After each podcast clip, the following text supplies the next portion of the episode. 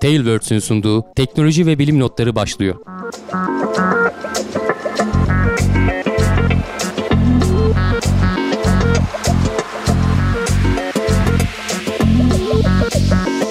Teknoloji ve bilim notlarına hoş geldiniz. Ben Can Akbulut. Yanımda Hamdi Kelleci ile beraber sizlere bir kez daha, hatta bu seneki kırk yedinci defa sesleniyoruz.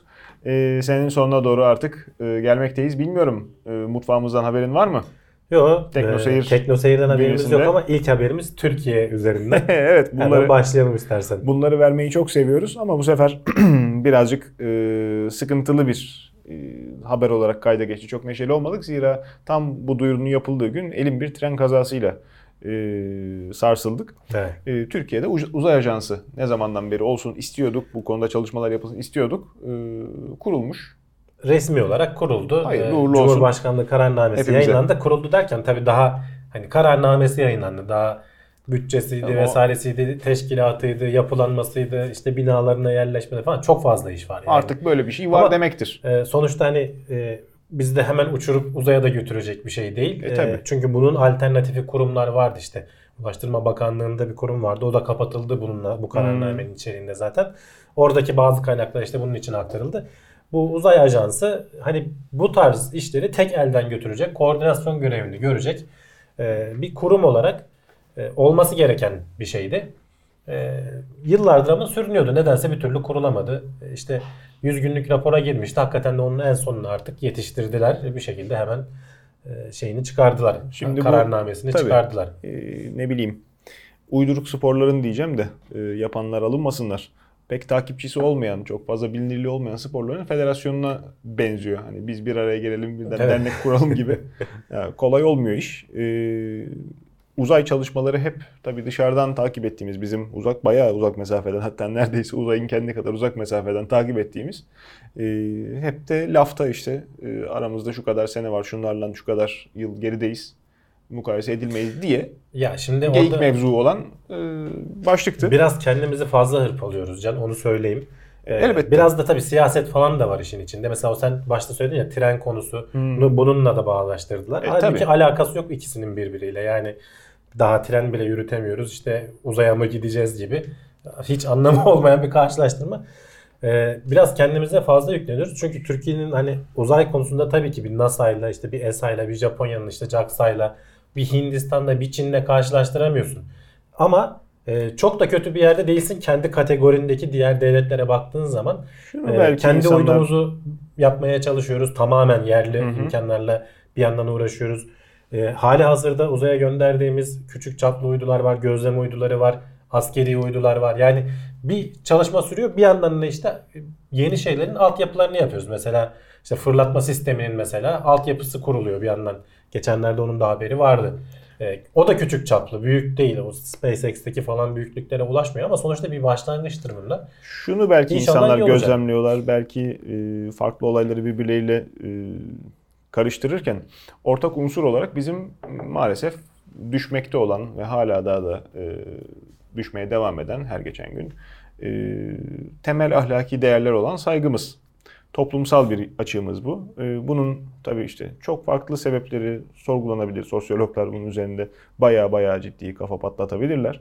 Ama ortadaki gerçek bizim kurallara, efendim denetime, yola yordama çok da saygı göstermeden iş yapıyor olmayı normalleştirdiğimiz, normalleştirdiğimiz işte tren kazası. O sistem farklı elbette. Bununla hiç alakası yok ama onun başındaki memurlar da sonuçta Japon değillerdi. Değil tabii. Türktüler. Öbür tarafta inşaatlarda yaşanan sıkıntılar, trafikte her gün karşılaştığımız, trafiği boş ver, insan trafiğinde, kaldırımda, kapıda gelip geçerken yol veren, kapıyı tutmayan veya insanların yok, varlığıyla... Yok, ben buna bir itirazım yok zaten. Hani bu dediğin kısa yolculuk, aman işte bir boş ver, bize bir şey olmazcılık genlerimize kadar işlemiş. Türkiye iyi bir yani. Müşteri. Türkiye'de böyle. Yapısı itibariyle, bulunduğu konum itibariyle iyi bir müşteri ve bu vasfını korumaya devam edecek. Ee, farklı gelişkinliklerde, farklı gelişmişliklerde sanayi malları e, alabiliyoruz.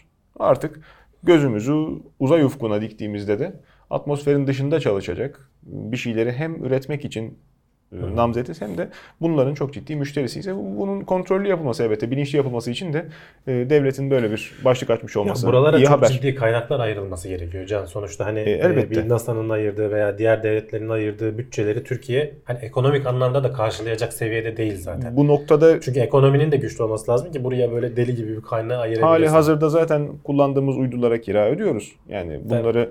Ee, fırlatırken ilelebet, de işte fırlatma sistemine para tabii, ödeyerek tabii, kullanıyorsun. Tabii. İlelebet çalışacak değiller. Ee, uzun vadeli bakıldığında bunun temelinin memlekette atılmış olması, ilerleyen dönemde dışarı Hı. kaçacak olan paranın önlenmesi. Belki biz kendi yani e, bu, kriptomuzla çalışacak. Işte, stratejik özel, öncelikleri olan şeyler var. Yani evet. askeri anlamda olsun veya hani sosyal anlamda tabii. da olsun. Mesela bizim RASAT diye bir uydumuz var. Yanlış bilmiyorsam onun da tamamen bizim tasarımımız bir şey. Hı hı. E, gözlem uydusu. Bayağı yukarıdan her şeyi çekebiliyorsun. Bununla sen e, işte mesela kendi ülkenin e, tahıl e, rekoltesinin ne olacağına kadar hani hiç aklına gelmeyecek veya işte orman gelişimi, ormanlar ne kadar büyüyor, ne kadar güçlü. Hani bu hizmetleri başkalarından almadan kendi kendine yapabilir hale geliyorsun. Stratejik olarak da bazı ön, öncelikleri yerine getirebilir hale geliyorsun. Bunlar önemli. Bunların sonuçta tek elden yapılmıyor değil. Bak zaten belli bir yere gelmiş. Önemli olan bunların tek elden idare ve koordine edilmesi, öyle. Bütçenin en etkin şekilde harcanması. Üniversitelerde İnşallah iyi olacak. Potansiyeli ziyan olan çokça e, öğretim görevlisi veya hevesli genç e, bundan da inşallah istifade eder. Evet. Yurt dışına kaçmak zorunda kalmadan, çalışmanı tamamlamak için yurt dışına gitmek zorunda kalmadan. Türkiye ya da gittiyse de günün birinde geri dönebilecek bir kurum bulur kendine. E tabi tabi. Daha yetişmiş olarak değil mi? O da mümkün. İyi tarafından bakmak lazım her şeyin. E, langırt diye bütün sorunlar birden çözecek değil ama sorunların çözümü açısından e, bir taraftan yaklaşılması lazım. Tenkit edenler, e, dikenlerini çıkartarak e, buna kızanların da ben e, bizim gelişmemizi istemeyen insanlar olduğunu düşünmüyorum. E, tenkit de eleştiridir. Eleştiri kavramını çok yanlış öğrendik, çok yanlış sindirdik. Dolayısıyla insanlara yanlışlarının söylenmemesi gerektiği gibi bir sapkın algı oluştu.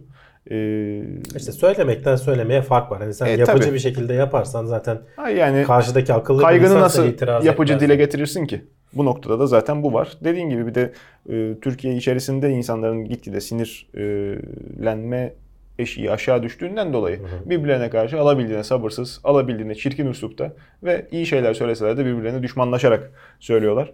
Ee, iyi idare edilmezse bu da çok ciddi para gömüp e, ziyan edilebilecek. Tabii, tabii. Hepimizin e, vergisiyle oluşturulan havuzun e, çarşur edilebileceği bir başlık aynı zamanda. O yüzden temennimiz, hepimizin temennisi böyle olmayıp düzgün e, idare edilerek ufkumuzu genişletmesi. Ee, geçmişteki örnekler e, aklımıza geliyor. İşte uçak projeleri, otomobil projeleri, yapılmaya çalışılan yani çok da egzotik e, olmayan aslında zaten piyasada hazır mamul olarak satılan üründen bile düşük vasıflı bir şeyleri yaparak biz yaptık, yerli yaptık, çok iyi yaptık gibi bir algı oluşturulmadan bunların zaten yapılmak zorunda olduğu hmm. Yani bizim bugün şey durumundan çıkmamız lazım. İşte bizim çocuk çok akıllı maşallah. Tabletin altından giriyor, üstünden çıkıyor. Seviyesini aşmamız lazım. Yok, lazım, evet. Bir şeyleri yapıyoruz tamam eyvallah da bu çocuğu dahi yapmıyor. Çocuk zaten tabletle oynaması için tablet tasarlanıyor. Hı hı. Bunun böyle bir uzay ajansının bünyesinde yapılacak çalışmalar veya işte mühendislik fakültelerinden gelecek öğrencilerin oturup da kuracağı şeyler bugün elbette zaten satıla gelen Çinli'nin yapıp da bilmem kaç yüz dolardan yaptığı şeyin birkaç bin dolar maliyetle daha düşük vasıflısı olacak. Yerli yapacaksan bunu. Ya uğraşıyorsunuz hiçbir şey beceremiyorsunuz diye insanlara kızmamak lazım. Takılmamak lazım canım. Mesela bu yerli olayına da biraz yanlış algılıyoruz. Evet, yani yerli evet. dediğin zaman her şeyi oturup A'dan Z'ye senin yapman gerekmiyor. Bazı parçaları alabilirsin dışarıdan.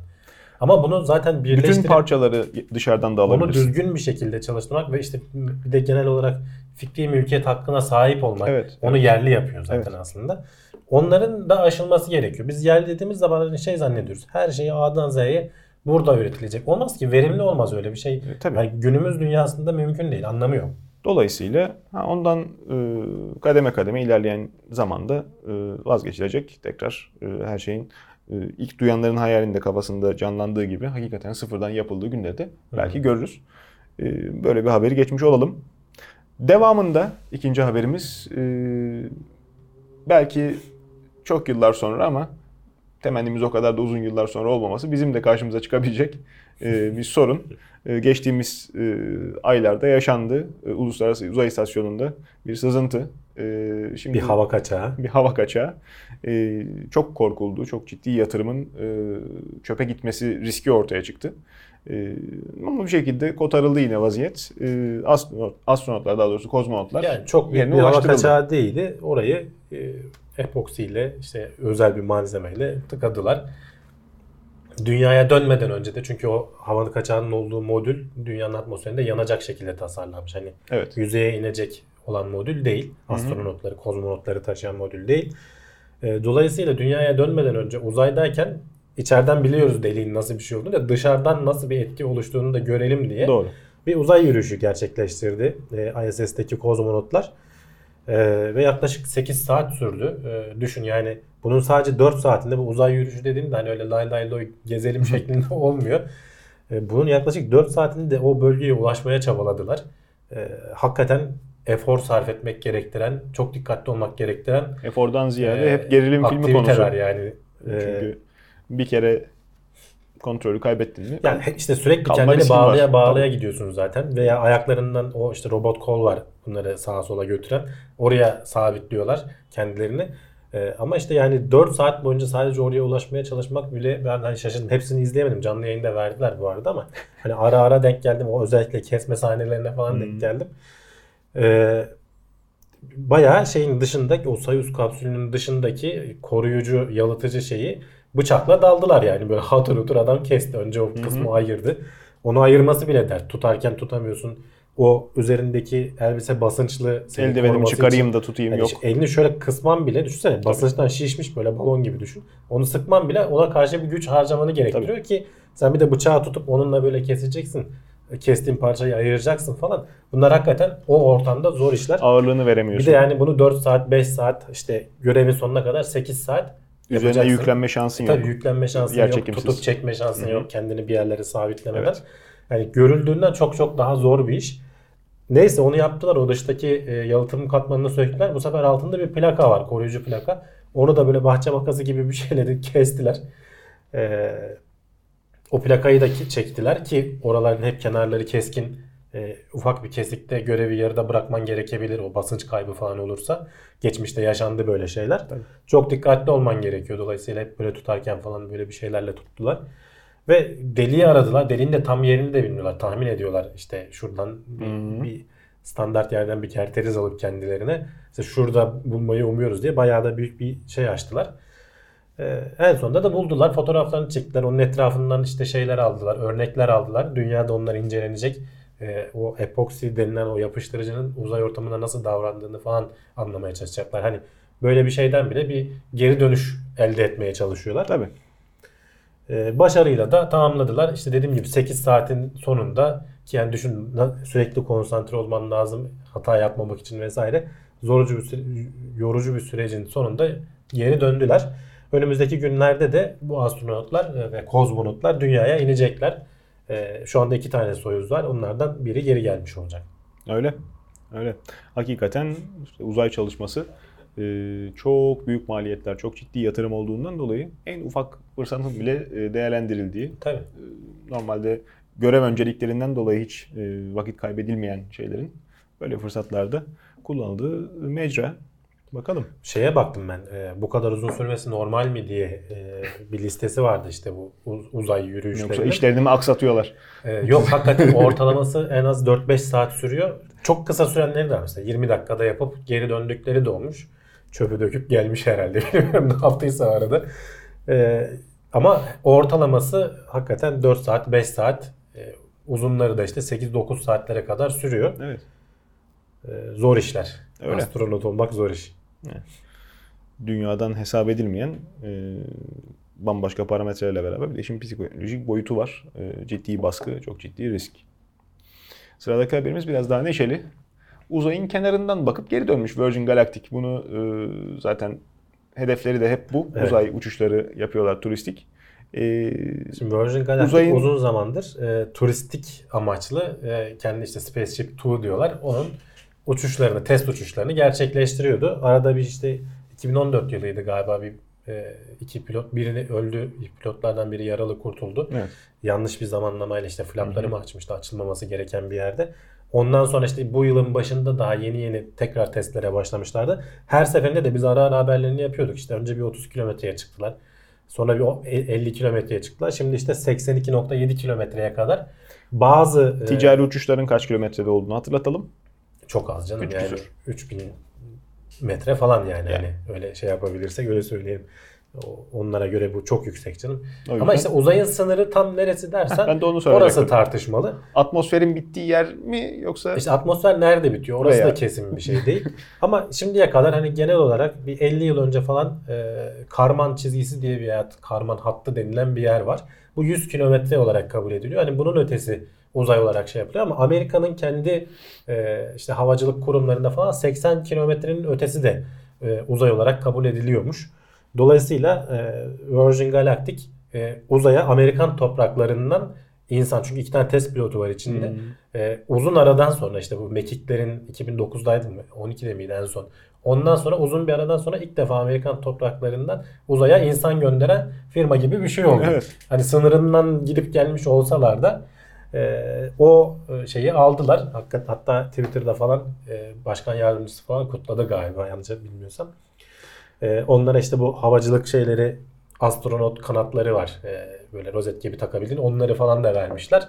Ee, bu önemli bir gelişme. Dediğim gibi sonuçta bu Virgin Galactic'in bu aracı daha işte yüz kilometre sınırını da geçecek belki ileriki testlerde. Ee, önümüzdeki yıllarda artık yavaştan şeye başlamayı düşünüyorlar. Turistik amaçlı. Ee, bu SpaceShipTwo altı kişilik bir mürettebatı alabiliyor. İşte ikisi pilot olsa geriye dört kişiyi çıkarıp dolaştırıp indirebiliyorsun. Bir saat ama öncesinde bu normal roket gibi bir sistem değil. Bir uçağın sırtında evet.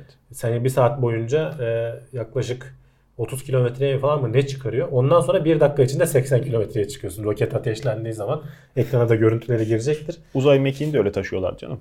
Roketle çıkmak zorunda olmadığı o zaman denemeler deneme için. için. Normalde tabii. Uzay mekiği roketle yani gideceği yerlere öyle işte roketle gidince nerelere gidiyordu. Şimdi tabii. Bu da e, kendi başına. Bu arada şunu söyleyelim hani böyle uçuyor. Bu başarı tabii ki başarı yani hani ama işte tırnak içinde başarı. Çünkü SpaceX'in yaptığı bu e, alt yörünge mi deniyordu?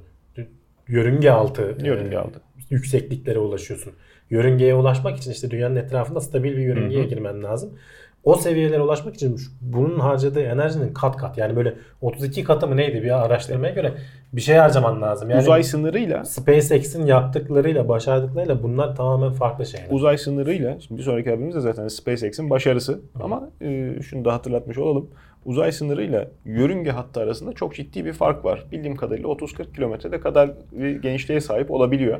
Yani uçağın kanatlarının havayı kavrayamadığı artık Hı. uçamadığı kanatlı bir şeyin alanda yörüngeye oturup da yani yörüngeye oturabildiği makul yani süratte. Yörünge altı dediğin aslında şöyle hani çıkıp iniyorsun. Tabii. Etrafında dönmüyorsun. İşte. Yörünge dediğin zaman dünyanın etrafında dönebilecek kadar hani tekrar Tabii. inmeden dönebilecek işte kadar bir seviyeye ulaşmış. O iki sınır arasında oluyorsun. Çok ciddi bir boşluk var teknik. Dünyanın da hakikaten şu anda en e, belki de insan eli değmemiş dedim. Okyanusun dibine Hı. bile inildi. E, alanı orası çünkü çıkamıyoruz. Okyanusun dibine de o kadar inemedik canım daha ya, bilmiyoruz. O, oraya bile daha çok inildi evet. demek istediğim o. Böyle de yani bir işte, e, yerler. Sonuçta dediğim gibi arada çok ciddi bir enerji farkı var e, aktarman gereken. E, bu işte o gördüğün küçük e, uçak hı hı. tarzı aletle işte SpaceShipTwo'da onu kaldıracak kadar büyük motora veya işte yakıta sahip değil. Ama işte turistleri çıkarıp oradan işte uzayın dünyanın yuvarlaklığını gösterip onu da söyleyelim. Yani hani iki yüz elli bin doların varsa Virgin Galactic önümüzdeki yıllarda belki iki bin on dokuz yılı içerisinde başlayacaklar. Yalandır o yalandır. Doğru açıdan bakıyorlardır. şey gibi hatta tepsi gibi kenarını yuvarlak gösteriyorlar da şey, küre değil dünya. Virgin Galactic'in bu aracı daha çok şeyle yarışıyor. Ee, Amazon'un, Jeff Bezos'un e, New Glenn Hı-hı. diye bir tane şeyi vardı yanlış hatırlamıyorsam. Onların ikisi de New Shepard'tı galiba işte. Onunla yarışıyorlar daha çok. Onlar Hı-hı. da çok yükseğe çıkmıyorlar. Onlar roket sistemini kullanıyor. Tarzı aynı. Ve işte yere inebilen roket sistemi kullanıyor. Bunlar uçak sistemini kullanıyorlar. Hı-hı. Bu e, uzay mekimsa e, uçak o yüksekliklere çıktıktan sonra süzülerek gerçekten bir hava pistine geri iniyor. Yani bu da bayağı zor bir şey. Hava pistinin uçak pistine geri uçak iniyor. Uçak pistine evet yani geri iniyor. Hı-hı. E, Belki de daha verimlidir. Bilmiyorum hangisinin daha ucuz olduğunu ama işte en azından e, çok yıllar önce aslında şeye başladılar. Kapora almaya başladılar müşterilerden. Bayağı da birikmiş müşteri var diyorlar. E, onay aldıkları zaman ki işte belki iki bin on dokuz belki de iki bin yirmili yıllarda hani uzay turistlerinin ilklerini görme şansımız büyük olduğu söyleniyor. Evet, evet. Çok meraklısının olduğunu da biliyoruz. Yani bu gerçekten ciddi bir pazar. Dolayısıyla da işte oyuncular yavaş yavaş çoğalıyor ve evet, evet sıradaki haberimiz SpaceX'in başarısı.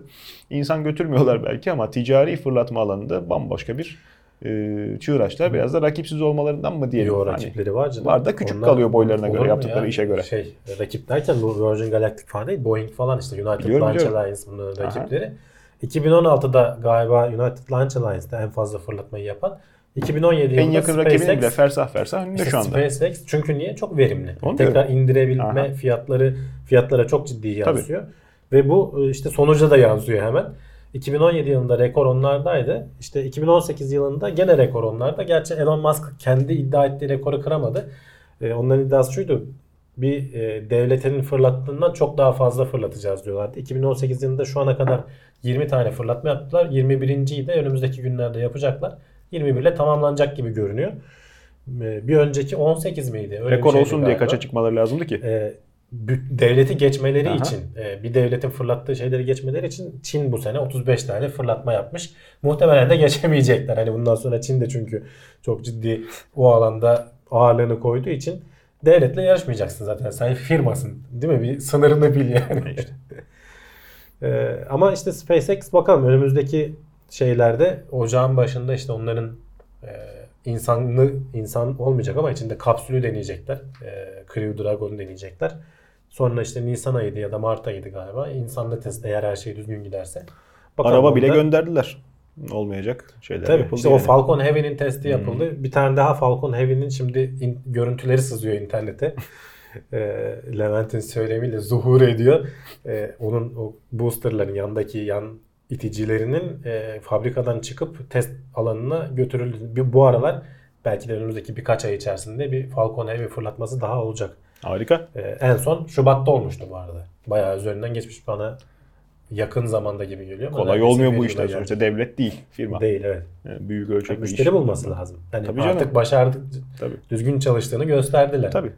E işte zaten olay da oydu aslında. Bundan sonra çorap söküğü gibi, hatta bundan değil, bundan biraz öncesinden beri bugüne kadar çorap söküğü gibi geliyor. Kendini ispatladı sistem. Evet. Problemsiz. Hata olduğu zaman bile olgunlukla hatayı e, sindirebiliyorlar işte. Tabii geçen hafta konuştuk yani. işte. İndirme esnasında şey olmasın. Havada patlayıp da evet. yok olan pek yok örneği yani dolayısıyla. Yani, e, bir çok, tane oldu galiba aha, işte. İlk başlardaydı. Da... Ben de öyle hatırlıyorum. Sonrasında işte alınan derslerle üzerinden çok Hı. mesafe alındı. Yok zaten hep devlet kurumları inceliyorlar, onay veriyorlar. Hep o ciddi süreçlerden geçiyor yani. Tabii. O yüzden e, bu da hayatımıza işte yeni bir ulaşım metodu olarak girebilir. Bunun bağlı olduğu farklı sistemler belki görmeyeceğiz. Yani insan müşterisi olarak pek bizim işimize yaramayacak ama Hı. diğer kulvarlardan da evet uzay ufku artık bizim için ulaşılmaz değil. Değil. Bunu yani. da bu haberlerle koymuş olalım. Yalnız insanoğlunun uzay çalışmaları için veya işte demin bizim uzay ajansı haberinde de söyledik çok uzaktan bakıyoruz diye illa da olay yerine gitmesine gerek yok. Ee, uzaktan da bakarak çalışabiliyoruz. Uzaktan bakarak çalışabiliyor insanlar. Ee, bizim de çok kıymetli nitelikli astronomlarımız yetişiyor. Fakültelerimizden, onların yaptıkları gözlemlerden de hatta bildiğim kadarıyla değerli e, literatüre kaydolanlar vardı. Var Yakın zamanda haber olmuştu bizde de. Ee, şimdi de yani Türk bilimi insanlarının Türk üniversitelerinde bulduğu öte gezegenler var. Tabii. Şimdi yani de işte Güneş bizim sistemimizi tabii, başka sistemlerdeki tabii. gezegenler. Güneş sistemindeki en uzak nesneyi şimdiye evet. kadar gözlemlenebilen yine bir astronom oturduğu yerden cüce gezegen diyebiliriz buna. Bakabilmiş. Ee, iki bin on sekiz V G on sekiz hani resmi ismi ama e, astronomlar buna far out demişler. Hani Türkçe'ye çevirirsek uzaklarda gibi bir anlamı var. Hakikaten de uzakta yüz astronomik unit deniyor buna. Dünya ile Güneş arasındaki uzaklığa bir A U deniyor. Hmm. Bu yüz A U yani dünyanın Güneş'e olan uzaklığından yüz kat uzakta. Hani karşılaştırma açısından söyleyeyim Pluto bizim hani bir zamanlar işte gezegen deyip sonra cüce gezegene indirdik. Evet. otuz dört A U'da. Hmm. Yani bu onun iki buçuk katı falan uzaklıkta. Bir güneşin ama gene güneşin yörüngesinde.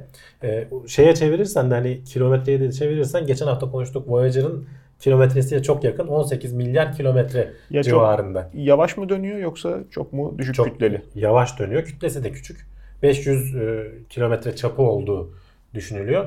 E, güneşin etrafında dönme süresi de bin yıl falan olduğu tahmin ediliyor. Yani. Kesin şeyi bilinmiyor henüz daha. Çünkü daha uzun, çok yavaş olduğu için daha uzun e, yörüngesinin takip edilip ona göre bir şey çıkarılması Hı-hı. gerekiyor. Yoksa geçerken hani aklı e, şaşıp da güneşin yörüngesine hafif eğilen bir taş mı o da? Yok, hayır, öyle olmadığında olmadığına eminler. Zaten e, aslında şeyi araştırıyorlar. E, şimdi bu Plüton'un ve ötesinde işte pek çok bu cüce gezegenliğe indirmelerinin sebebi de bu. E, pek çok bu büyüklükte işte Pluto büyüklüklerinde vesaire falan e, gezegenimsiler işte cüce gezegenler bulundu. Orada bir gök cisimleri var. Küçük oldukları için bulmak nispeten zordu. Şimdiye kadar görmüyorduk. Ama işte teknolojinin gelişmesi de bu dünya üzerindeki bir teleskobun, Subaru teleskobuydu bu arada galiba e, Japonların. E, Simetrik dört çeker. Evet. E, onu, o dünya üzerinden görebilmiş. Tabii biraz da aslında şeyi arıyorlar. E, bunların hepsinin yörüngesinin değiştirildiğine inanan inanılan bir şey var. E, Planet X deniyor veya işte dokuzuncu gezegen deniyor artık Plüto'yu düştüğümüz hmm. için. Eski isimle onuncu gezegen. Bunların hepsinin yörüngesini değiştiren, böyle olmalarının sebep olduğuna inanılan bir şey var. Onu arıyorlar. Bir türlü bulamadılar çünkü hani kolay da değil, çok büyük. İşte bir turunu bin yılda tamamlıyor. Düşün, taraman gereken gökyüzünü. Benzer bir sürü düşün. Görsel gömdük zaten bizim videolarımızın arasına geçmişti. Yani şimdi de merak edip denk gelmeyen varsa takipçilerden merak edip bak Bakabilirler.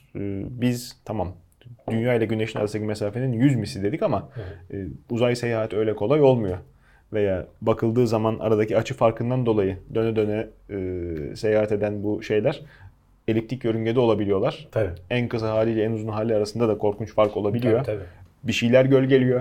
Bir de çok yavaş hareket ettiği için başka bir şeyin gölgesinde kalıp da daha uzun süre kendini en saklayabiliyor. Büyük, en büyük oranda şeyi bulamıyorsun canım. Yerini bulamıyorsun ki. Yani e, nereden bileceksin oraya bakıp da ona denk getireceğini? Tabii canım. Zaten aslında biraz da şans eseri oluyor. Bu fotoğrafını çekiyorlar. Plakaların hmm. genelde hani o şekilde çalışıyor. Şimdi artık bilgisayarlar falan devreye girdi ama eski devirlerde bayağı bildiğin yıldız yıldız Tabii. şeyi inceliyorlarmış. Ee, bir önceki foto, iki gün önceki fotoğrafla iki gün sonrakini üst üste koyuyor.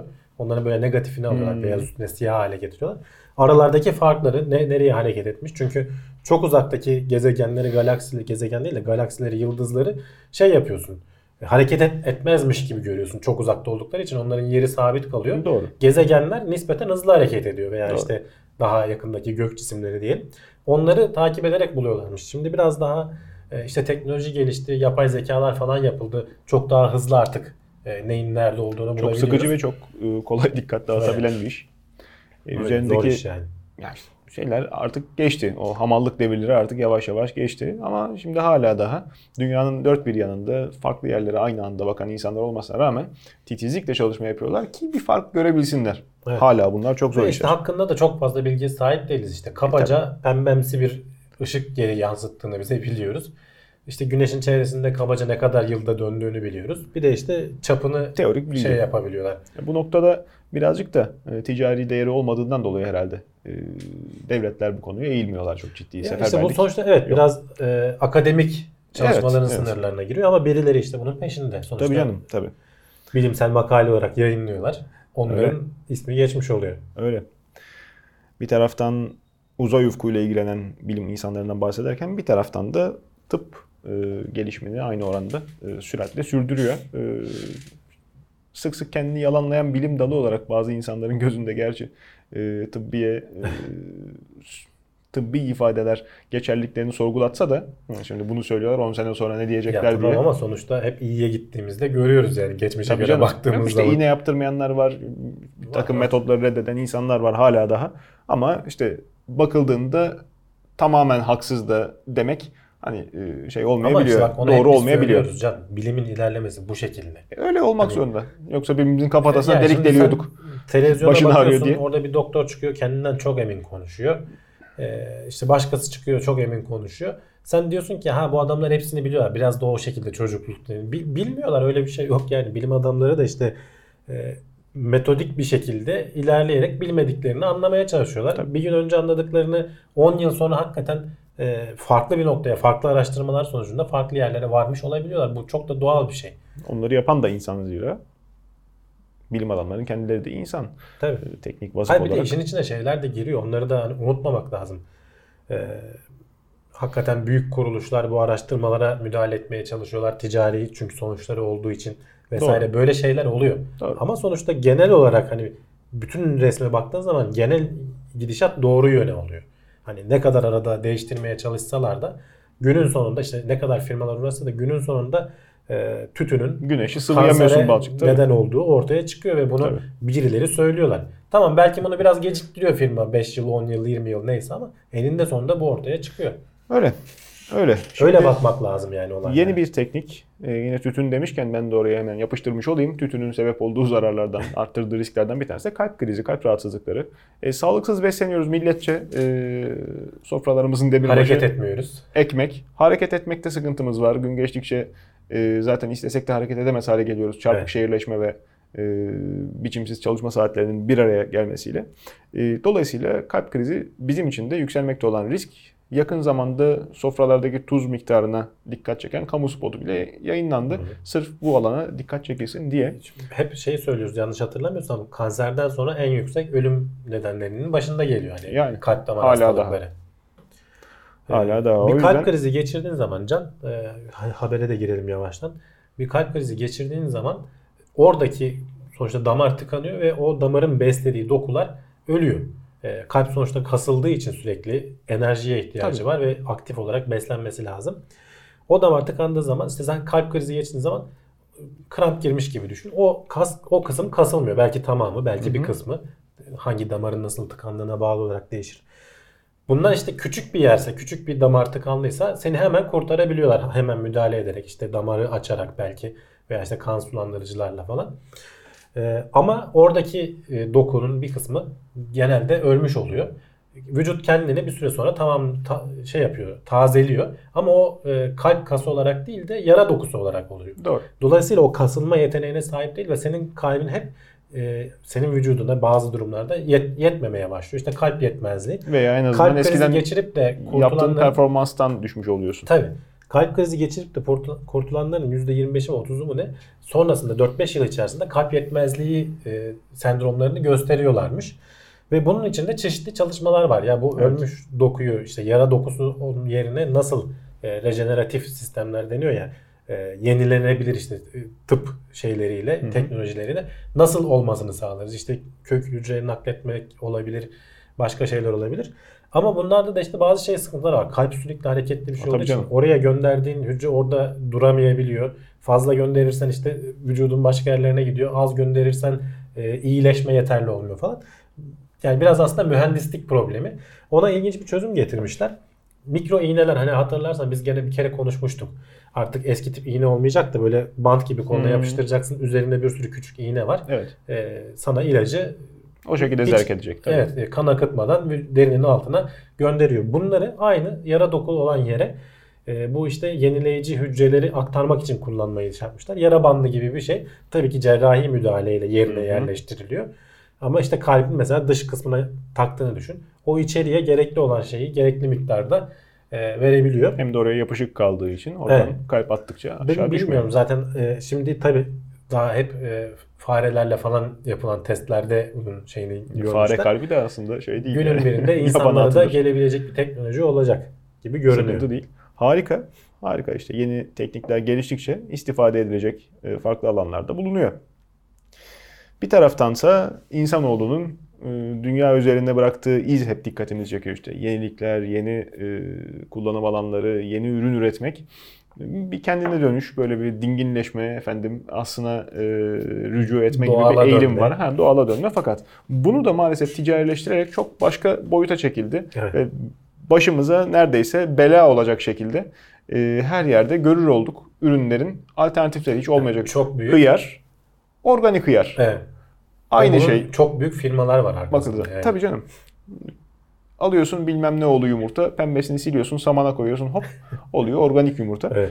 Organik endüstrisinin tabiata zarar verdiği konusunda çok ciddi iddialar var, iddialar var. Artık. Ee, bilmiyorum ee, konuyla ilgilenen insanların. Bir grup e, araştırmacı tam bu senin dediğin gibi bunun üzerine organik tarım. Hatta özellikle de belli ürünlere odaklanmışlar. Tabii onu da söyleyelim. Burada mesela bezelye ile buğdaya odaklanılmış. Her şey için geçerli olmayabilir. Bu araştırmacılar da bunun daha fazla araştırılması gerektiğini söylüyorlar zaten. Öncelikle çok affedersin Hamdi abi, olaya girerken organiğin tanımını bir yapsana bize. Ya işte organik nedir yani? Mümkün niye? Olduğunca gübre falan kullanmıyorsun. Yani dışarıdan senin verdiğin yetiştirilme şeyleri... metodu farklı öyle değil mi? Evet. Yani evet, tohum yani falan değil. Tohumu da doğalından olsun, G D O ulusundan olmayacak ama içine işte gübre falan da kullanmayacaksın. Hani bitkiyi böyle coşturacak hormonlar vesaireler falan kullanmayacaksın. Toprağın ona sunduğu besinlerle idare edeceksin. İlaç da vermeyeceksin. İlaç da vermeyeceksin. Tabii hani o bitkilerden vesaireden. E, şey düşmüş oluyor. Belki bunun ara katmanları da vardır. Tabii. Hani mesela ilaç veriyordur ama gübre kullanmıyordur falan. Hani farklı firmalar farklı şekilde yapılıyordur ama organik dendiği zaman benim aklıma bu geliyor. Ben böyle anlıyorum. Eyvallah. Ama işte sen bu gübreleri kullanmadığın zaman e, aynı miktarda ürünü elde edebilmek için çok daha büyük alana ekim yapman gerekiyor. Evet. Zaten adamlar da bunun hı hı. E, karbon ayak izine bakmaya e, şey yapmışlar, bir yöntem geliştirmişler. Aynı miktarda bezelyeyi veya işte buğdayı üretebilmemiz için, organik olarak üretebilmemiz için bizim ne kadarlık karbon salınımı, o karbon salınımı da neden geliyor? Bir kere ormanları e, şeye çeviriyorsun. E, tarlaya çeviriyorsun, tarım alanına çeviriyorsun. Çünkü o kadar büyük alana ihtiyacın var. E, artı işte başka şeyler de var bir iki tane. İşin ilginç tarafı alan büyüdüğü zaman artık insan gücüyle yapılabilecek. Hani şimdi işte Sevimli tabii. teyzenin arka bahçesinde yetiştirdiği on beş tane çarık çürük domatese kimse laf etmiyor. Tamam sen onları organik yap teyzeciğim de. Tabii. Sen bunu tutup, endüstriyel boyutta ha, satılacak şekilde yaptığında organik traktörle sürmüyorsun en nihayetinde. Oradaki tabii, çalışan zaten o da var. Aletleri. Gerçi o traktörler hani çok büyük şey değil. Mesela şimdi ekrana o grafiği veririz. Ee, Normal e, buğdayla şey arasında organik buğday üretiminin karbon salınımı arasında yüzde yetmişlik bir fark olduğunu söylüyorlar. Korkunç. E, bezelyede de bu fark yüzde ellilerdeymiş. Hı-hı. Ve e, dediğim gibi bu İsve, İsveç'te yapılan bir araştırma. Hani onu da üzerine basa basa söyleyeyim. Onların da İsveç'te yeni bir işte şey yapmış. Bu organik tarıma yönelelim diye bir orada evet, evet. konuşulan bir şeymiş. Çünkü kulağa çok hoş geliyor. Evet. E, ama işte diyorlar ki bunun düşünmediğimiz sonuçları olabilir. İyi araştırılması lazım. Doğru. E, hani doğala yönelirken e, bu kadar boğazı beslemek için biz bunu e, işte büyük alanlarla tam tersi etkilere neden İşin olabiliriz. Diğer tarafında da. Ama mesela şeyi de unutmayalım bak. Bu sadece karbon salınımıyla ilgili bir araştırma. Mesela sen gübreyi kullanıp doğaya başka türlü kirlilik veriyorsun aslında. E, Onu araştırmamışlar. E, bu tamamen karbon salınımıyla ilgili bakmışlar. Veya ilaçları sen kullanmadığın zaman oradaki börtünün, böceğin veya hastalığın yayılmasına sebep olarak acaba diğer çiftçiye de zarar mı veriyorsun? İşin bir de bu boyutu var. Tabii tabii. E, organik tarım yapacağım diye etrafındaki diğer alanı da izole etmek durumundasın. Senin hemen yanındaki tarla ilaç sıktığı zaman senin domatesine gelmiyor mu, buğdayına gelmiyor mu zannediyorsun? Tabii yani adam eğer heavy de öyle uçakla uçakla falan sıkıyorlar e, ya canım. O yayılıyor havaya. E, o yakınındaysan kendini falan kandırmak oluyor. O, şimdi şey yapıyorlar mı mesela onun da regülasyonları var bazı ülkelerde. Bildiğim kadarıyla Türkiye'de çok dikkat edilmiyor buna. Türkiye'de olabilir de ben internette okuduğum makalelerde tabii. şey vardı. Organik tarım yapan e, tarlanın o etiketi, sertifikayı alabilmek Hı-hı. için çevrende işte belli bir metreye veya kilometreye kadar şey kullanan, ilaç kullanan tarım şeylerinin olmaması gerekiyor. Az evvel söyledin ya hani şu kadarlık buğday eldesi için gereken tarım miktarı, tarım alanı miktarı. İşte burada o hesabın içine bunu da katmak lazım. Tabii. Çevredeki kullanılacak alanı da sen meşgul ediyorsun, bozuyorsun. Tabii tabii işte yani zaten onlar da senin gibi tarım yapmak zorunda kalıyor. Büyük oranda alanla ilgili aslında bu negatif sonucun çıkması. Bu arada Can aynı şey biyodizel için de geçerli. Hani sen e, insanların arabasında kullanmak için tarım alanlarını genişletiyorsan, işte ormanları şeye çeviriyorsan, tarlalara bunun çeviriyorsan. Tartışması çok yakın zamanda zaten yani biyodizeli, biyoetanolü en sık kullanan e, yerler Güney Amerika ile yani Kuzey Brezilya, Avrupa. Brezilya Brezilya'da şey. yaşandı zira Brezilya'da hala açlık çeken insanlar var. Yani insanların beslenme problemi varken sen verimli tarım arazini arabanın hmm. e, yakıt deposuna koyacağın malzemeyi yetiştirmeye kullanırsan kanola yağı orada da tercih ediliyor. Sıkıntı. Ha, buna gerçekten alternatif düşünüyorlardıysa Ee, yanık yağları değerlendirilmesi herhalde Hı. iyi olacaktır. O da sonuçta bir yerden hani, alternatif yakıt. Evet, evet. Zaten kullanılmış organik yemek yağı tarzı tabii. şeyleri diyorsun değil mi sen? Organik patatesin kızartılmasından biraz garip yağı kokuyor arabaların egzozu ama olsun. Ha, yani. Boşa gitmemiş oluyor. Şimdi boşa gitmemiş oluyor. Boşa gitmiyor aslında. Zarar veriyor birçok insan. Tamam büyük restoranlar yağların düzgün e, imhasıyla mükellef bildiğim hmm. kadarıyla ancak evlerde kızartma yağları ne kadar dikkat ediliyor tabii. Lavaboya dökülüyor. şeye karışıyor, nedir adı? Atık su şebekesi vardı, değil mi? Tabii çok büyük. Bir, bir litre yağ işte bin litre suyu kirletir diye. Çok büyük sıkıntı ve yani insanlar bunu hiç e, bilgilendirmedikleri için sık sık tekrarlıyorlar bu hatayı. Gerçekten deniz yaşamına... Kolaylarına geliyor bir de tabii. Tabii. Deniz yaşamına da diğer e, çevreye de toprağa da kirletiyor. Büyük sıkıntı. Deniz yaşamı demişken hep e, haberlerde biz ya uzayın ufkuna bakabildiğimiz kadar bakıyoruz, yansıyanları, ya insanoğlunun vücudunun içine e, odaklanıyoruz. E, dünya coğrafyasında hakikaten e, çok ciddi e, derinlik, hani bildiğimiz kıta e, yerleşiminden çok daha farklı yaşam türlerine ev sahipliği yapan şey denizin dibinde. Araştırmacılar umduğumuzdan, zannettiğimizden çok daha ciddi e, hayvan çeşitliliği deniz dibi faunasında evet, var bu, diyorlar. Bu deniz dibi değil yalnız. Biz, senin dediğin gibi genel olarak hep böyle denizlerin dibinde çok fazla canlılık falan evet. var diyoruz. Doğru evet ama bu karaların dibini araştırıyor bunlar. Hmm. Bu araştırmanın ilginçliği o. Deep Carbon Observatory diye bir işte kuruluş var. Bunlar on yıldır falan binden fazla araştırmacının katkısıyla e, karalardaki işte ne, ne kadar derinlik diyelim. Hani denizin altından iki buçuk kilometre. Fay karadan da beş kilometre falan derinlikten ölçümler alıyorlar. Hani hakikaten kazarak e, o kadar derinliğe inerek toprak ölçümleri alıyorlar. Ve orada canlılığın olduğunu ve düşündüğünden de çok daha fazla olduğunu şey yapıyorlar. Zaten yüzey de çok büyük. Mesela hani, e, ne kadarlık bir hacimden bahsediyoruz? iki nokta üç milyar kilometre küplük Tabii. bir hacim. Yani bu şöyle düşün. Okyanusların tamamının iki üç katı büyüklüğüne falan ulaşıyor. Yani okyanuslar ne kadar büyük canlılık barındırabilecek?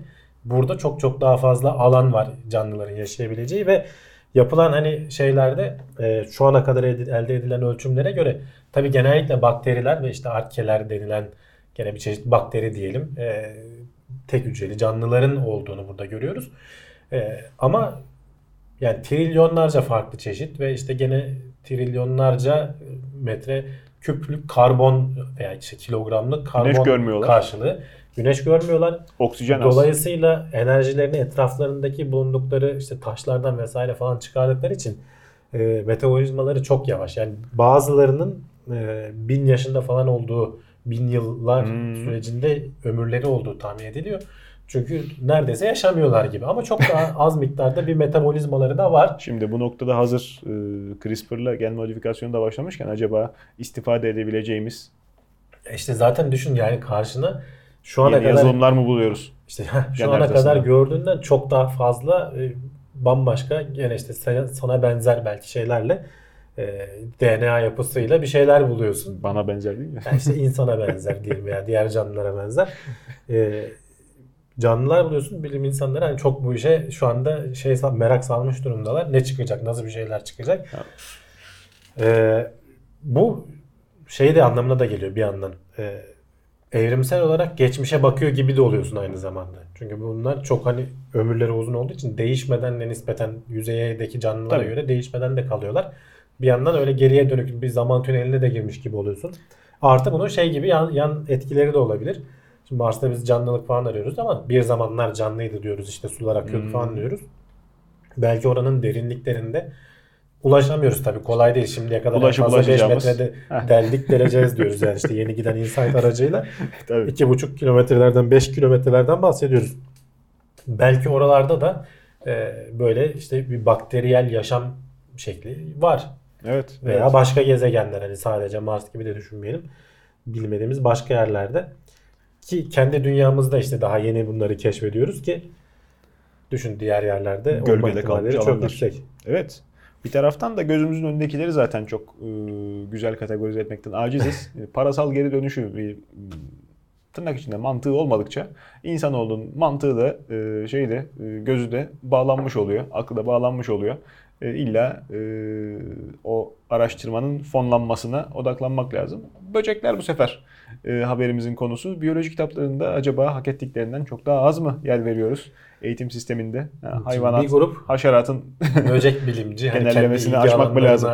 Şey olarak doğru orantılı olarak bu konuyu araştırmışlar. Yani giriş seviyesi biyoloji kitaplarında böceklere ne kadar yer alıyor? Şimdi böcekler bir kere çok büyük dünyadaki hani biyokütlenin çok büyük kısmını böcekler oluşturuyor. Böcek dediğimiz de illa kafada hemen eklem bacaklar canlanıyor değil. Çok fazla çeşidi var canım. Bütün yani e, işte karından bacakları şeyleri. Hepsini kat yani tabii. Yani çok fazla çeşidi var zaten.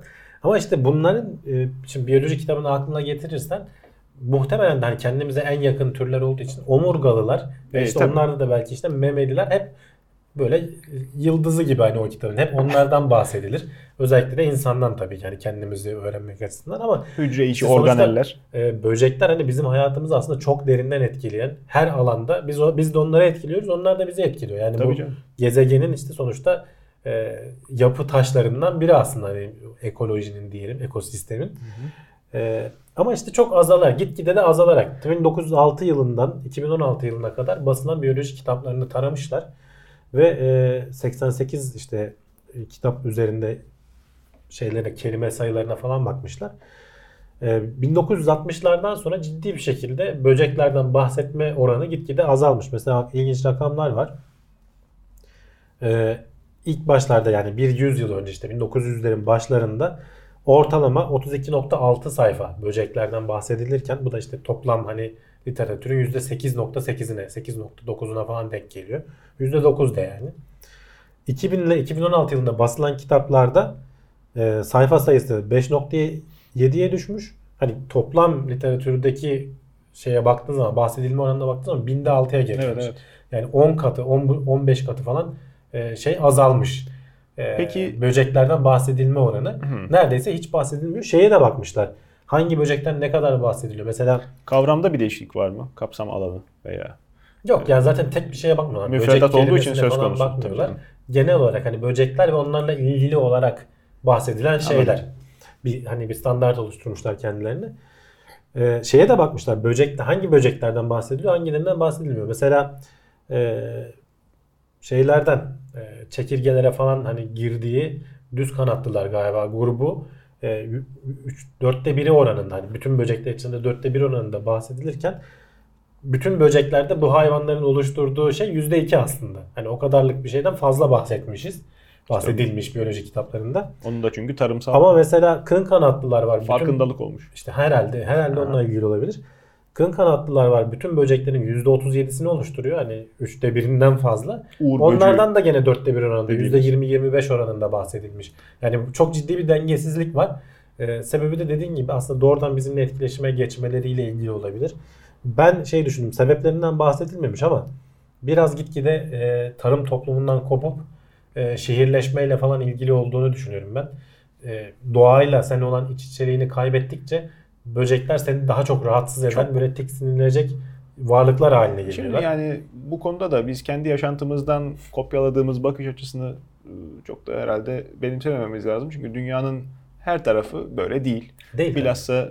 Güney Yarımküre'de Avustralyalıların yani çok da esprisi dönüyor. Ama internette. İşte bu şeyler önemli. Bu mesela kitapların ne kadarını nereden almışlar? Bir örümcek gördüm. Komutan. Kendi health barı vardı falan diyor. Yani, e, bakıl, kocaman. Yani bakıldığında insanların hayatında normal çok daha e, sık karşılaşıyorlar.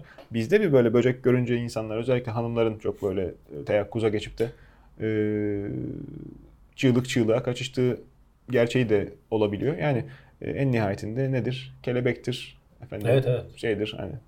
Ya şeyler de azalmış diyorlar mesela eskiden. Kalorifer böceğidir. Akrep çıkmıyor artık evlerden pek. Evet. Yani ondan korksan. Bir de eskiden mesela bu kelebek toplama falan gibi hmm, e, evet. şeyler varmış ne denir? Hobiler varmış. Diyecektim hayvanseverleri üzmeyeyim diye demedim. Ya, ya, eskiden varmış tabii canım. Haberde de bahsediyor artık bunlar da kalmadı. Yani tabii. Doğayla işte koleksiyonu gibi. Doğru. Doğayla iç içeliğin azaldıkça demek ki böyle sonuçları oluyor. Onlar biyoloji kitaplarına falan biliyorsun. Gitgide kopuyorsun aslında hani seninle beraber yaşayan canlılar. Bunu daha önce de tartışmıştık. Bunun benzeri bir haber vardı. Ee, sevimli türlerin neslinin hmm. tükenmesine çok ciddi tabii, tabii. Pandalar çekilirken. Mesela işte pandalar, herkesin canım. Gündemindedir. İşte nesli tükenen hayvan. Halbuki geri zekalının biri kendi ayakta duramıyor daha. Yok olsa ne olur olmasa ne olur ama. Yok olmasın canım. O da şey olsun ama işte aynı oranda şeker tükenme ka- tehlikesinde olan yılan ha, var. Şeker kavuşuyan hayvan. Işte. Öbürünün çok daha aktif rolü var besin çevriminde. Onu demek evet. istiyorum. Ee, sevimli diye ona odaklanıyoruz. Belki videoları izleniyor internette ama e, bunun haşere diyelim, pet pest demeyelim de evcil hayvan, evcilleşme potansiyeli olan hayvan değil. İşte haşere olarak baktıklarımıza hiçbir şekilde bak, acımıyoruz. Bak haşere dedin, haberde o da var. Şeye de bakmışlar, böceklerden nasıl bahsediliyor ya da bakmışlar. Hakikaten gitgide böyle e, böcek demek yerine haşere ve falan kelimeleri daha çok kullanılmaya başlamış. Yani hayatımızda istemiyoruz yani gitgide. Nesli tükenmesi gereken sivrisinek hala daha bugün her yerden çıkıyor yani. Böcek evet. konusunda bir şey olacaksa, ihmal olacaksa onlara göndermesi lazım ama öbür taraftan e, gerçekten çok ağır e, hayvan kütlesinde de baskısı olan dünyanın mekanizmasının işlemesi için de çok ciddi rolü olan hayvanlara e, biraz daha eğitimde de yer vermesi lazım. Üzerinde durmamız, e, insanların dikkatini çekmemize lazım. Az evvel e, biyodizel ile alakalı konuşurken ben atık yağların, yanık yağların e, suya dökülmesinin, suya karıştırılmasının ne kadar zararlı olduğundan bahsediyordum. Ya doğrudan bunlara zararlı işte. Hiç gözümüz görmüyor, umurumuzda değil. Tabii. Çevreye verdiğimiz zarar işte egzoz emisyonu falan diyoruz. Yani karbon hep zikredilir. Karbonun yanında çıkan diğer gazlar, karbondioksitin yanında çıkan diğer gazlar belki memelileri, büyük organizmaları çok fazla etkilemese bile böcekleri doğrudan etkiliyor. Birkaç sene evvel arılar bir azaldı. Millet neye uğradığını şaşırdı. Ondan sonra tutup tek tek e, toz bezleriyle, toz çubuklarıyla, e, püsküllerle hmm. çiçek döllemeye uğraştılar. Mümkün mü? e işte oldu, olduğu kadar. Yani. Olduğu kadar. Dolayısıyla bu konuda da ciddi çalışma yapılması lazım. Bilim insanlarına göre rahim sadece bebek büyüten bir organdan daha fazlası olabilirmiş. Bu konuya da evet. hak ettiğinden daha az hep e, şeylerden bahsediyoruz ya, e, işte bağırsakların aslında bir şekilde beyinle bağlantılı olduğu, bizim bütün ruh duyumuzu falan şey yaptı. Bir grup bilim insanı da e, tabii ki kadınlar için geçerli evet. bu. E, tıbbi adıyla hani uterus, bizim halk arasında rahim olarak bilinen, işte bebeğin içinde büyüdüğü organ. E, bu sadece bebek büyürken hani aktif olduğu falan, genellikle öyle bir algı vardır. Ama bunun pek öyle olmadı. Hatta işte ellili yaşlardan sonra risk grubundaysan işte histerektomi doğrudan falan alalım, hiç de, şey olmasın. Evet, rahimi alalım. Kansere hatta dönmesin. Bazen işte yumurtalıkları falan da alırlar. Ee, kanser riski seni ortadan kaldırmış oluyorsun ama tabii bunların özellikle de yumurtalıkların çeşitli hormon salgılama görevleri var.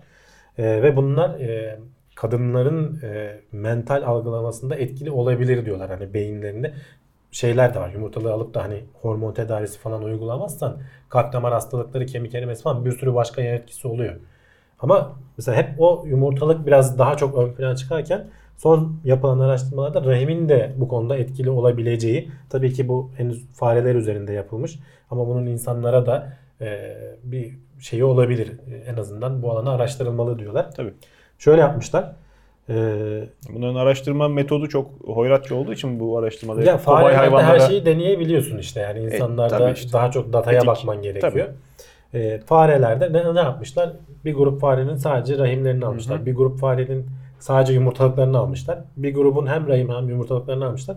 Bir gruba da ameliyat yapıp geri kapatmışlar hiçbir şey almadan. Hani en azından ameliyat etkisini de Hı-hı. ortadan çıkarmak için. E, özellikle işte bu uterusu alınanlar, alınan farelerin sonradan yapılan, yani iyileşmeden sonraki iki ay boyunca takip etmişler. E, sonraki yapılan araştırmalarda e, zek, şeyle, hatırlamayla ilgili, bellekle ilgili faaliyetlerinde zayıflama görülmüş.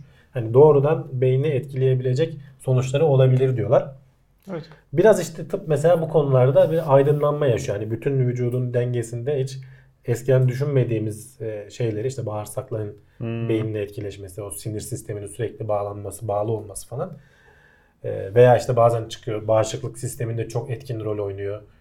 Bunlar araştırmalar hep bir yandan devam ediyor. Bir yandan da işte pek göz ardı edilen, genelde hamilelik esnasında aktif olduğu düşünülen organların da aslında normalde de başka işlevleri işte olduğu belki çıkacak ileride ortaya. Söz konusu risk e, faktörüyse bu riski azaltmak için spor olsun diye hani geldi bunlardan temizleyelim yani, diye de bakılabilir. Yapmazlar muhtemelen, spor olsun diye yapılmıyor. Canım risk varsa... Bir, Söz herhangi konusu. Bir doktorun hani öyle kolay hemen bu karar vereceğini düşünmüyorum ama dediğim gibi riski iyi değerlendirip şey doğrudan, yapmak lazım. Tabii. Hani en azından bu alanda daha fazla araştırılması yap, lazım. E, meme dokusu için de aynı şey geçerli değil e, mi? Yani risk söz konusuysa zaten hali hazırda çocuğu büyümüşse hemen orada bir de ama şey var. Silikon tavsiye edilmiyor. Tercih edilmiyor. Yani işte görsel olarak da e, şey olacağı için, dezavantajı falan olacağı için e işte. ne kadar hani silikonla falan takviye edilse de bir şekilde olmuyor aslı gibi.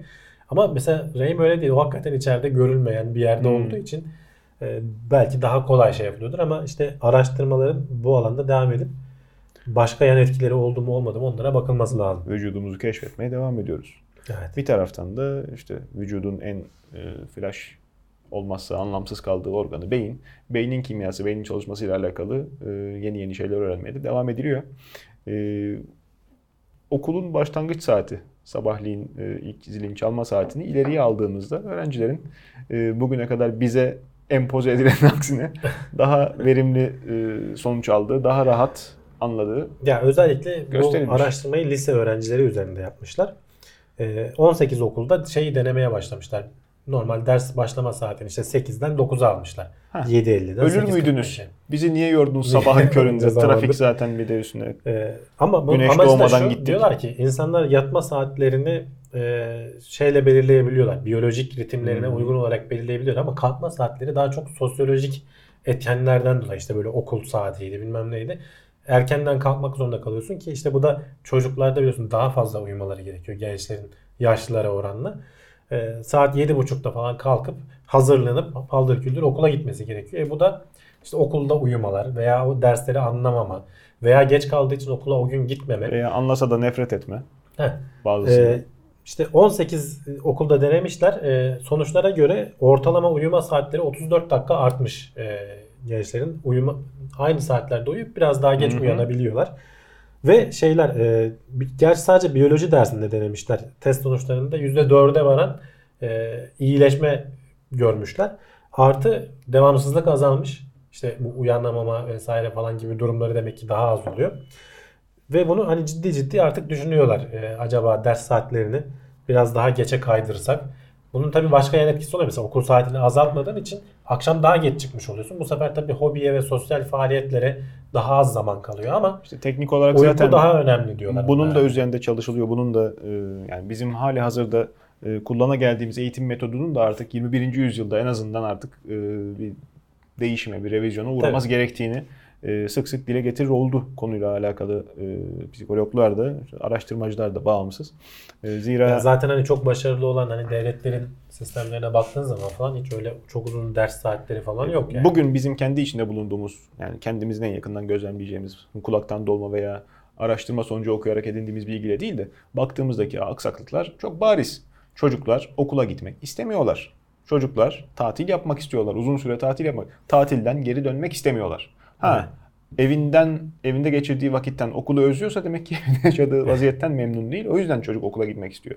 Okulu bir e, ne bileyim e, aktivite, bir sosyalleşme platformu, bir e, fikir teatisi değil. Kendilerine görev dayatılan, o dayatılan görevin sorumluluğu altında ezildikleri, işte kıyafetinden e, orada bulunma saatine kadar hep baskı unsuru ve sınıfta işte, İyi şartlarda yirmi beş otuz ama kötü şartlarda seksen doksan yüz kişinin bir arada sıkış tepiş oturtulup yüksek desibelli konuşmanın içinden bir şeyler anlamaya çalışarak e, kafa yorma, vakit öldürme aktivitesi olduğunu da hmm. bir kere daha altını çizelim. Bugün eğitim sistemi, temel eğitim sistemi, ilk ve orta öğretim diyelim, e, hakikaten e, birçok gencin, birçok e, insanın potansiyel e, yöneliminin e, farkında olmasına katkıda bulunmaktan öte onları törpüleyen yerde. Öyle. Yani yönlendirmek ya maalesef. Şey değişti Can. yüz yıl önceki eğitim sistemi aslında onun işte başlattığını devam ettiriyoruz biz ama evet. yüz yıl önceki üretim yapısı teknolojisiyle günümüzdeki üretim teknolojileri değişiyor. Biz e öyle. Çocukları geleceğe hazırladığımız için aslında bunun değişmesi lazım. Öyle. Çünkü yüz yıl önce neydi? Hakikaten tarım toplumundan sen endüstri toplumuna geçiyordun. Bütün dünyanın sana genel kurallara olarak, uyan işçiler lazım. Tabii kurallara uyan, en azından iyi kötü okuma yazma bilen e, ve işte belli şeyleri sürekli tekrar edebilecek elemanlar lazımdı. O yönde devletler eğitim sistemlerini geliştirdiler. Ama şimdi bizde artık yüz yıl önce gerçi değnekli şeyler var. Hocalar var. Kuralların bambaşka. Dışında düşünülebilen artık yeni nesiller lazım. Evet. Çünkü e, şu anki üretim teknikleri de işte böyle yazılımda, yapay zekaydı vesaire falan şeyler ön plana çıkıyor. Fabrikalar belki gitgide daha otomatize olacak. Orada hep aynı işi yapacak ustalar değil de mühendisler çalışacak. Farklı şeyler, makinelerin yapamadığı şeyleri yapacak. Şimdi bunlara hazır bir nesil yetiştirmek için farklı düşünmen gerektiği kesin zaten. Baktığımızda da birçok insanın, en azından yaşı tutanların farkına varıp isyan ettiği vaziyet değil yüz yıl önce, elli yıl önceki standardı bile bugün tutturamadığımız. Tabii. elli yıl önceki yani çocukların, yani lise mezun çocukların veya lisede demeyelim hadi, ortaokul mezunu çocukların okuma, anlama, yazı yazma kapasitesiyle bugünkü çocukların veya işte kendi memleketimiz adına söylüyorum tabii, dünya genelinde tablo çok farklı olacaktır elbette. Ancak e, uluslararası testlerde de hep geri düşüyoruz. Ha, yine yapılan şey test, e, test odaklı, sınama, sınava hazırlık hep e, insanların kafası. Zaten yazılıya çalışma stresi, sınava çalışma stresi hı hı. çocukların gündeminde. Öğrenme gayreti, öğrenme, öğrenememe kaygısını kimse göstermiyor. Evet. Bu zaten en temel herhalde e, problem olsa gerek. Kopya çeken insanlar hala daha var, kopya çeken çocuklar var. E, sevimli sınırda tutulmaya çalışılıyor veya üzerine çok fazla gidilmiyor. Hani bunlar ciddi problemler. Toplumun temelini yani örerken genel biz... olarak hepimiz, toplumun her kesimi eğitim sisteminin değişmesi konusunda hemfikir zaten Türkiye'de. Ama bir türlü bir araya gelip ciddi bir şey yapamıyoruz. Eğitim Sorduğumuz sisteminin yani. manipüle edilmesi, sık sık değiştirilmesi de birazcık herhalde gündem oluşturma açısından banko mevzu olduğu için bu kadar sık başvurulmuş bir hamle olsa gerek. Hayır, herkes öneminin farkında. Evet, ama tabii. mesela işte işi yapacağın şey belli. Ya bunun da sonuçta bir bilimi var. Yani e, öyle, öyle. Bunun da uzmanları var. Öyle. Onların önerdiği ölçüde çok kendi kafandaki ajandayı da şey yapmadan, hani oraya böyle zorla sokmaya çalışmadan sistemi ona göre taslayacaksın. Bu çünkü herkesin faydasına. Ya çok yani çok basit örnektir. Ee, ben kendi geçtiğim ilk orta öğretimin üzerinden bir hayli zaman geçti. Ancak hatırlıyorum ee, ilkokulda dört defa, sonra ortaokulda iki defa daha, bir defa lisede, bir de üniversitede bana inkılap tarihi dersi verildi. Hmm. Hepi topu işte öğrenilmesi gereken şey altı yedi kalem. Yani genel resimin ötesinde işte meclis ne zaman açıldı, cumhuriyet ne zaman kuruldu, ilan edildi daha doğrusu. Birinci Dünya Savaşı'na nasıl girdik, nerelerde savaşıldık. E bu soruların cevaplarını birçok mezun hala daha veremiyor. altı defa öğretilmiş. Şimdi saydım, yanlış saymadıysam. Hmm. Belki hatırlıyorumdur, hadi kötü saymış olayım. Işte. dört defa olsun. Bir insana aynı şey dört defa öğretiliyorsa, şey İstiklal Marşı'nı ezbere bilmeyen hala insanlar, işte bu vatani sorumluluk olduğu için değil, yirmi defa öğretildiği için. Bir anlamı yok. Hayır, yani. hayır. Onların sonuçlarını karşılaştırabilir seviyede öğretmen Anlatamadım. Ö- tabii tabii, tabii. Olması gereken asıl o, ama eğitim sisteminin verdiği şeyden bahsediyorum. Sana işte yirmi üç Nisan bin dokuz yüz yirmiyi veriyor adam. Bunu öğren diyor. Sen bunu öğrenemiyorsun. Çocuk olarak. Hmm. Sıkıntı bu. Demek ki bu o kadar yanlış ki, ya sen çocuğu nefret ettiriyorsun, ya senin yapacağın sınavın tarihini biliyor, onu geçecek kadar öğren. Ondan sonra bu hayatında da, akademik kariyerinde de geçerli. Aynı üslupla üniversiteye yaklaşıldığında bu sefer niteliksiz bir sürü mezun vermiş oluyoruz. Evet. Sonrasında iş hayatı, işini bilmem neyin ucuyla yapmaya çalışıyor insanlar. Nefret ede ede iş yapıyor. Sen de nefret ede ede muhtaç olduğun için eleman alıyorsun. Böyle kansere dönüşüyor işte toplumun içinde. Bugün bunu yaşıyoruz. Evet. Doğru. Yani. Herkes de bunun farkında, işte onu diyorum yani, bunun değişmesi gerektiğinin farkında ama bir türlü ortak konsensüse varılıp haftadaki eğitim saatinin çok kutsal olduğuna ben inanmıyorum. Ben kendi hatırladığım kadarıyla da gözlemliyorum da çok defa verimsiz geçiyor dersler. E, tabii ki canım. E, boş geçiyor yani. Hikaye. Yani öğrenci sayısıyla sen... falan da alakalı zaten. Tabii. Bir de şeyler değişebilir. Mesela şimdi o kadar eskiden gelen şeyler kanıksamışız ki, mesela niye iki dönem olur da bir de uzun bir yaz tatili olur? Bu tamamen zamanında tarım toplumunun öğrenciler tarlada çalışabilsinler, hasat zamanı e öyle, şey olmasın diye o zamanın devirlerinin şartlarına uygun olarak yapılmış öyle. bir sistem. Tabii. E şimdi bunun bir anlamı kalmadı çünkü tarımla uğraşan eskiden yüzde sekseniymiş, e şimdi yüzde onu, dördü, beşi neyse çok azalmış durumda. Öyle. E, o devir değişti, şimdi yeniden ona göre uyum sağlamamız lazım ama alışıldığı için o şekilde devam ediyor mesela. Bir ara Milli Eğitim Bakanı, şimdiki Milli Eğitim Bakanı televizyonda konuşurken bu örneği vermişti de oradan aklımda benim de. Belki diyor üç dönem yaparız diyor, araya birer ay koyarak. Neden Şimdi, olmasın? Bir de bu tip reformlar geçmişteki örneklerinde çok iddialı laflarla tezgaha getirilip sonrasında hep doğru ölçülüp biçilmeden yürürlüğe konduğu için pişman olan hareketler olduğundan evet. dolayı işiyle ilgilenenler biraz tedirgin. Zannedersem orada çıkan çok polemikte de için, evet. ha, öğretmenlerin yata yata para kazandığına varan bir takım e, işe yaramaz e, fikirler havada dönmeye başladı. Yok e, insanlar çok yoruluyor, tatile ihtiyaçları vardır elbette diye de çapsız savunma geldi peşinden. Yani tatil olacak gene canım. Tatil aynı ol- miktarda. Zaten okul süresi uzasın demiyoruz. farklı bölünebilir. Ha yani, diyorum yani. İnsanlar bunu al- anlamıyor. Demek istediğim şey bunun bile sunumundan işte hı hı. yine bu e, sistemin mezunu oldukları için bu konuşmaları yapanlar evet. bunun bile sunumundan aciz insanlar tarafından e, şu anda e, idare ediliyor. Bunların yaptıkları sunumlara muhatap oluyoruz. E, buradaki temel sıkıntı zaten bu. Yani kısır döngü. Sen bu şekilde bakan kişilerce e, idare ediliyorsun. Yerinden yine bunlar çıkıyor. Böyle devam ediyor. E, sistemin mağdurları da arada ezilmeye devam ediyorlar. Evet. Ben eğitime başlama, okul saatlerinin de değiştirilmesi hem servis araçları trafiğin rahatlaması açısından hem de... Doğru evet. Ama işte orada şey problem oluyor Can. Toplam saat. Şimdi anne baba olarak hani ben kendi hayatımdan yaşıyorum. Sen mesaiye gideceğin zaman çocuğun küçükse onu da çıkarıp okula bırakıp İşine tabii canım. Tabii, çoğu kişi bunu tabii, şu anda böyle yapıyor. Tabii. Saatler biraz da o yüzden oraya fixlenmiş durumda. E Sen o saati iki saat ileri kaydır. Çocuklar uyusun da e, iyi de kim bırakacak onların başında? Senin mesain de iki saat kayacak bu sefer. Öyle. E, çünkü bir bakıcı tutamayacaksın yani. E, tabii canım. Veya çocuk belli bir yaşa gelmediyse kendi uyanıp yemeğini hazırlayıp gidemeyecek. Farklı tabii canım. Yani tabii. Öyle düşünceler de var işin içinde. Kolay değil yani çocuk. Değil. Değil. Kesinlikle değil. Okulda geçirdikleri süreye odaklanacak olursak da en azından yani ders, ödev kavramı. Bir ara hmm. proje ödevleri, performans ödevleri. Bütün veliler tekrardan ilkokula başladı. Yani bunun denetimi de sıkıntılı. O yüzden e, bu noktada bir dokun bin ahijit e, izleyicilerimize de yaşatmış olduk. E, içinde bulunduğumuz vaziyetin özeti. Buradan geçersek farklı eğitim sisteminden mezun olan uzmanların e, yaptıkları uzay çalışmalarında farklı kanaatlerle hep e, gündemimizde maddelerle yer bulması söz konusu.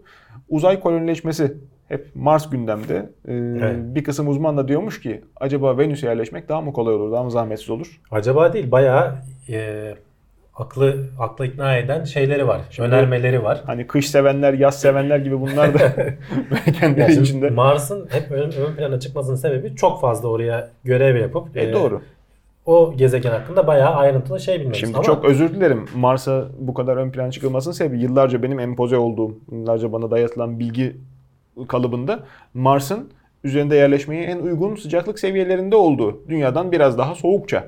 Yani yok, öbür bayağı taraftan... soğuk yani atmosfer olmadığı için bakarsan da işte yani... yani uygun olma ve yakınlık açısından evet yani. yani öbür tarafta Venüs alev alev yanıyor e, fırın gibi sera etkisinin ama işte bak, son e, raddelerinde deniyordu.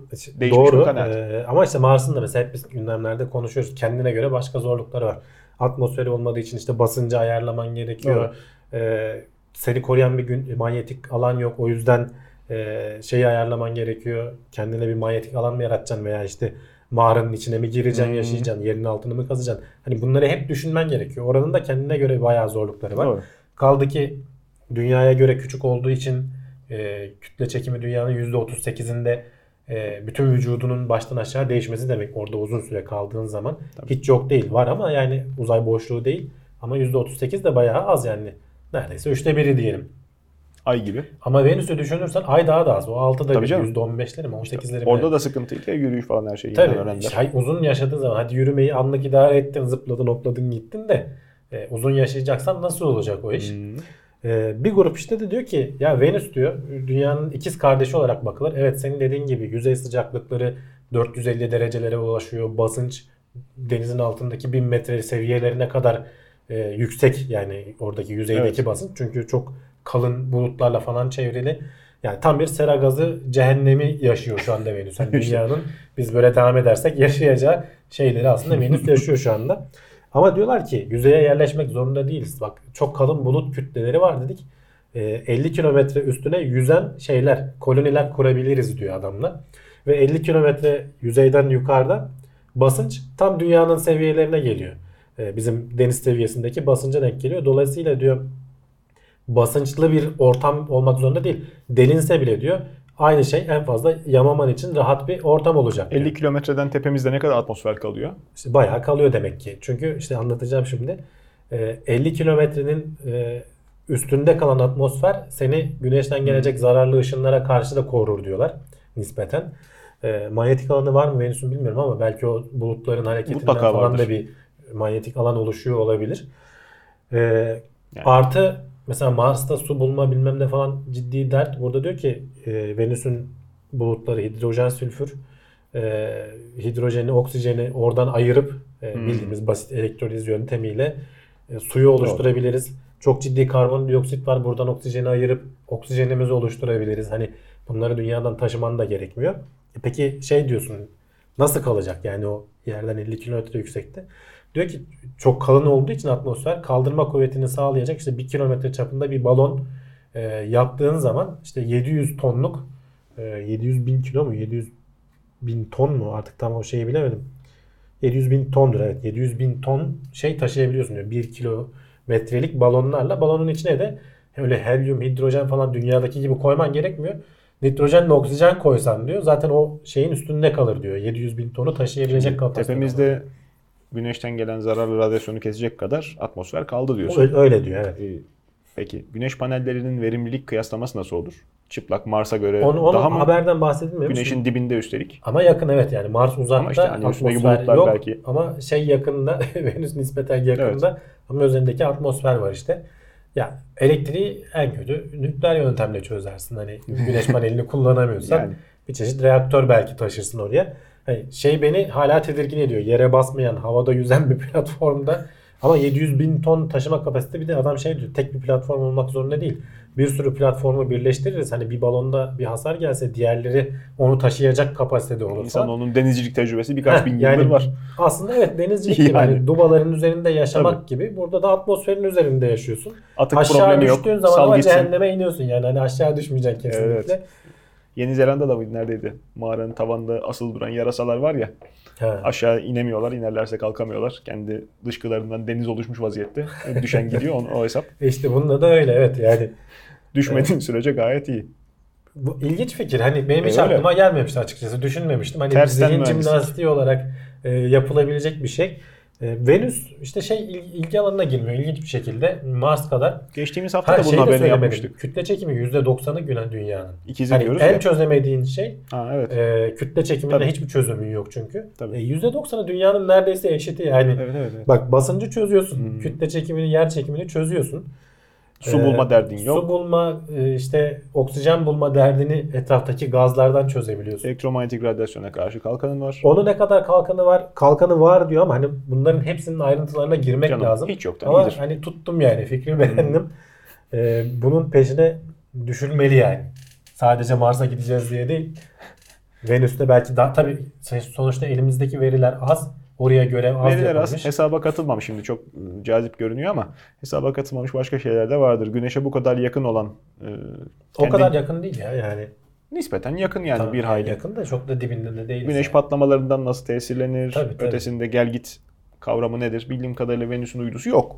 Var mı? Yok. Ben yok biliyorum. Ben ha, güneşin kendi içinde belki şeyle e, değişimiyle daha etkileniyor olabilir. Eee... O konuya yapılan araştırma, yani o konuya yapılacak şeyle araştırmaları belki. Ee, şimdi listeye bakarken sözünü kestim. Eyvallah. Bak ne dedik? Kütle çekimini çözüyorsun, basıncı çözüyorsun, işte güneşten gelen ışınları çözüyorsun, ee, sıcaklığı çözüyorsun. Hmm. sıfır derece ile doğru. elli derece arasında sıcaklık. Doğru. O, o itibariyle. elli kilometre. dört yüz elli derece değil dibi gibi. Yani dibi gibi değil ama Mars gibi de işte tabii güneş canım. Geldi mi bilmem kaç derece soğudu mu eksi yetmiş dereceye inen bir ortam yok yani. Doğru. O sera gazının üstünde işte beraber onun olabilecek seviyede yaşıyorsun. Atmosferin belki kendince şey olur. Mars'ta toz toprak problem. Şeyi de söylüyor mesela şimdi basınç da aynı olduğu için atmosfer asidik. Hı-hı. Eğer direkt çıkarsan hem nefes alamazsın hem de asit seni eritir ya zarar verir en azından. Ama diyor ki ona uygun elbise tasarlamak çok kolay. O asidin eritemeyeceği elbise sadece oksijen maskesini takacaksın diyor. Basınçlandırman gerekmiyor. Aynı basınçtasın. Hmm. Hani platformun dışına çıkıp işlem yapman da çok kolay diyor. Yani yüzey dalgıçlığı pek, gibi. Evet pek çok alanda avantajı var görünüyor açıkçası. Hmm. Belki bilmiyorum hani izleyicilerimizin de aklına farklı dezavantajları veya avantajları gelirse yazsınlar. E, yıllarca belki daha otom- önceden konuşulmuştur. Ben ilk defa denk geldim bu konuya. Yıllarca yerli otomobil konusunda e, konuşulurken işte sektör çok ilerledi artık bizim yetişmemiz mümkün değil deniyordu. Sonra elektrikli otomobillerin tekrar e, gündeme gelmesiyle beraber aa işte dünya e, tarz değiştiriyor. Herkes sıfırdan başlıyor. Bizim de bir şansımız olabilir dendi. O fırsatı birazcık kaçırdık gibi ama bakarsın şimdi hazır uzay ajansımız kurulmuşken yıllarca herkes Mars'a odaklandı. Belki de biz de Venüs'e diyorsun. Herkes Mersin'e giderken biz tersine giderek çağı yakalar. Vallahi hatta öncü bile oluruz. Bu konudaki araştırmalarda inşallah e, başlar, hız verilir. Evet, bu haftaki notlarımızın da sonuna böylelikle gelmiş olduk. E, ben notlara başlarken sordum. Arada bir şeyler olursa ama her defasında e, böyle program başında sormak yerine e, izleyicilerimizin de bizi takip edebileceği sosyal alanlarda varız. E, tekno seyir nokta com zaten bu yayının size ulaşmasını sağlayan platform. Oradan e, abone olarak bizi her zamankinden bir gün evvel izleyebilirsiniz. Ötesinde podcastler bu arada Spotify'a geldi bir süre önce. Hı-hı. Hani orayı, Spotify'ı sık kullanıyorsanız TeknoSeyir diye aradığınızda bizim yayınladığımız üç podcast'te de evet, haftalık gündem de var, teknoloji bilim notları da var, oyun gündemi de var. Hı hı. Hepsine abone olabilirsiniz. Abone olabilirler. Twitter'da, Facebook'ta, Instagram'da da varız. e, oralardan bizi takip ederek de e, anlık duyurularımızı, paylaşacağımız fevkaladelikleri e, dinleyebilir, haberdar olabilirsiniz. Şimdilik hoşça kalın, esen kalın efendim. Sürçülisan ettikse affola. E, bizi takip devam ederseniz müteşekkir olur. Yorum faslına da bekleriz. Aklınıza takılanları veya önerilerinizi. İyi seyirler.